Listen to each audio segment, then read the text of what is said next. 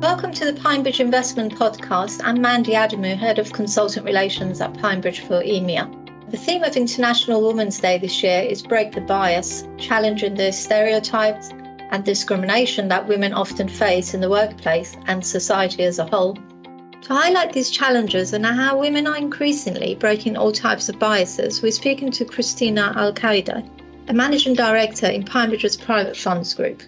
Cristina, great to have you here. I'm really looking forward to learning about your experiences of breaking the bias as a professional woman. But first, why don't you tell us a bit about yourself? Where Thank are you from? Thank you, Mandy. No, it's great to be here, uh, especially for this occasion of International Women's Day. So I was born and raised in Santiago in Chile, so South America, one of the kind of southern countries in South America. Grew up in a single parent household at the time of military dictatorship, which uh, generally it was a hard time for everyone, but it was also very unique, very unique time to grow up. And uh, generally, as I mentioned, like in a single kind of parenthood, my mom used to work very long hours. Since I was very little, I was told that I needed to be financially independent. And it was something that was very, really ingrained in my brain. So yeah, that was basically just the circumstances that I grew up. That's very interesting. I think um, sometimes when you're brought up in that, that kind of environment, it actually makes you stronger, prepares you for the financial services industry. And uh, how did you get into portfolio management? Where did you start your career? Well, I went to school in Chile, uh, but I studied engineering, um, which is a six-year course. And I did a, tra- a master's in transport engineering, actually nothing related to finance. Uh, it was a course that is, was very broad, and actually it allowed the flexibility to do a lot of things afterwards. That was my thought when I started. But before graduating from the master's, the opportunity came to work in a local investment bank in corporate finance. Uh, it was a very, very reputable investment bank. And after a short stint on M and A, uh, I joined a newly distribution desk in the company that basically what we were doing was selling international products for local pensions, which were at that point allowed to invest abroad. The local pensions before, they had to only invest in local instruments. But that since two thousand, basically the Chilean bank actually opened the limits for them to invest abroad. So we had the opportunity to meet all the very international asset managers and tell them that actually we could distribute those products in the pension funds in South America. So it was great for years, traveling around the world, trying to pitch these asset managers that the local pension funds in South America, Chile, Peru, and Colombia actually were only growing because The, all those economies were formalizing. So from very, very informal economies, very, so all they were they were constantly growing. So, and that was that was great until at some point I realized that if I wanted to do more, I needed to have some finance background because it was very light what I had done at engineering.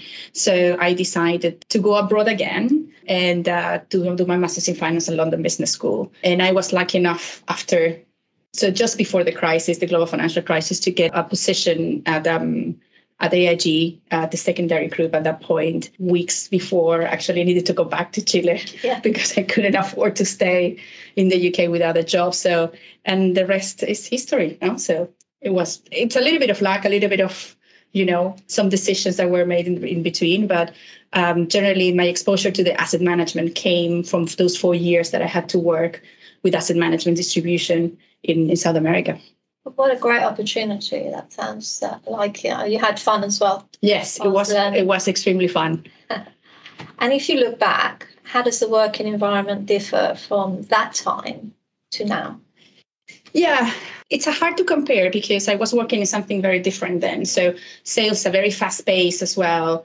But what I, I think what it's noticeable is the change in attitudes from women towards what they want for a job and how they want to achieve it. I think before we were much more go with the flow, and if a good opportunity, you just take it. Now it seems to me that people are just building their careers much earlier and with much more uh, intentionality that we used to. So, and that and that's great because I think from a gender's perspective, I think that's something that we as kind of females, we kind of lacked. So I think that's that's definitely um, a, a, a move forward. Yeah, I couldn't agree with you more. That is a big difference, isn't it? From and also because you, you gain confidence, no? So on the making the changes that you want, no, for your career. So I think it's also the confident part that when yeah. you plan it, it comes much Absolutely. more straightforward. That comes in time, doesn't it? Yeah. Like gaining confidence. And have you encountered any bias in the course of your career? How did you deal with it? Yeah, well, as I mentioned, so having grown up in back in, in, in Chile, I think that I, you first experience biases in university, you know. So I studied a career that is definitely mostly male. So there were very few women studying engineering at that point. I moved from my only girls' school into this very male environment that forced me to adapt, actually, and make sure that I could raise to the challenge. I, I had let pass a kind of a lot of banter, probably, but that today kind of will really frown upon. But but I think I managed it to kind of probably highlight the things that weren't good, on the things that were like, hey, this is not okay, in a way where people were were reflective rather than defensive. No, so and and at my first job, I worked at a trading desk, uh, which as well, many things that I heard probably are not acceptable today. and I and I think in hindsight, many of the biases I've encountered have come not with a bad intentions, but with a place of ignorance and a place of, of historical backgrounds of people that don't know anything different. And kind of my view has been always trying to be uh, inclusive rather than exclusive, instead of like, of, of course, there are situations where you need to be hard and this is not right, but you also need to try to understand where the other person is coming from, and may not coming from a bad place. It's coming from a place that they don't understand why things need to change. And if you're able to explain that in a way that is not very, maybe not very confrontational, I would say, but says like, wait, hey, this is not great. I have experienced much better results in terms of people at least reflecting and, and kind of trying to change their behaviors afterwards.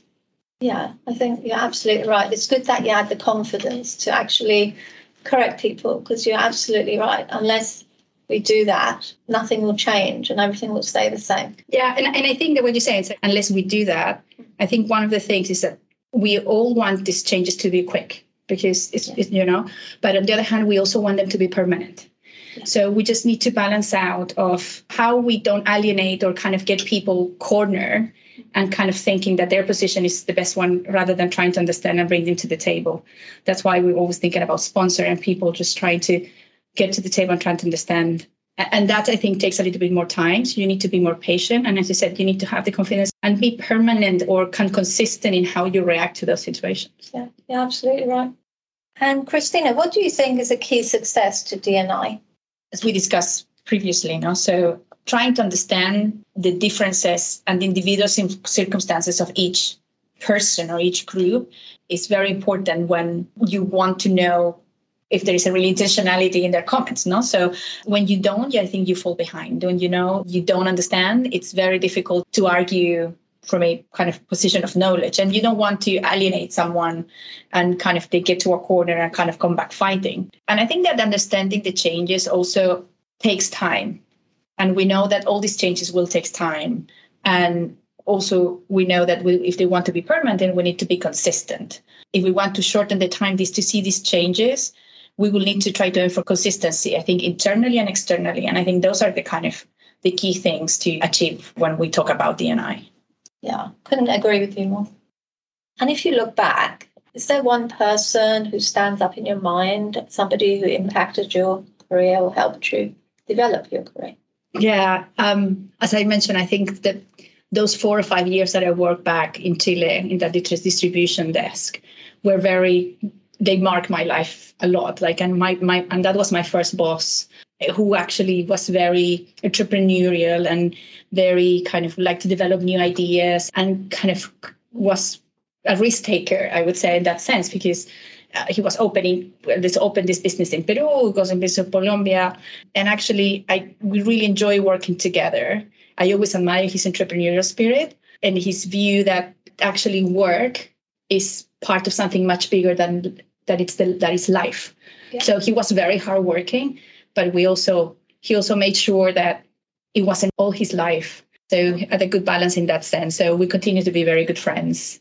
And we generally, I continue to have him as a kind of informal mentor. Yeah, that's nice you had somebody like that, because not everybody gets those opportunities, right? Yeah. You hear some horror stories, in fact. But I was also lucky to have a mentor and a boss who was very encouraging. He actually told me on a way to a meeting that you're going to present at this meeting while we were in the taxi.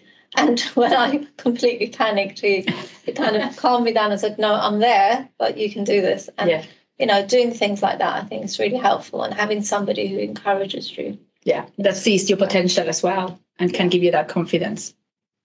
What do you do outside work for fun, Cristina? oh, outside work, I have another job, another full-time job, being a mom of three gorgeous children. So...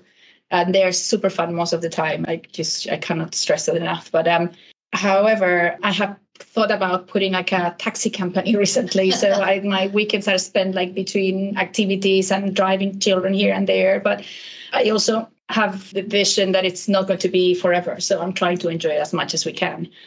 And generally, sports has always been a really kind of big part of my life. I play volleyball until I had my second child. I played here volleyball in England when I arrived, which allowed me to also meet people from different kind of parts of life, allowed me to travel around England. So, and also I really like the fact that sports, are, it's collaborative and it's focused to perform as well. So I think that's, I kind of continue to try to ingrain that to my children going forward.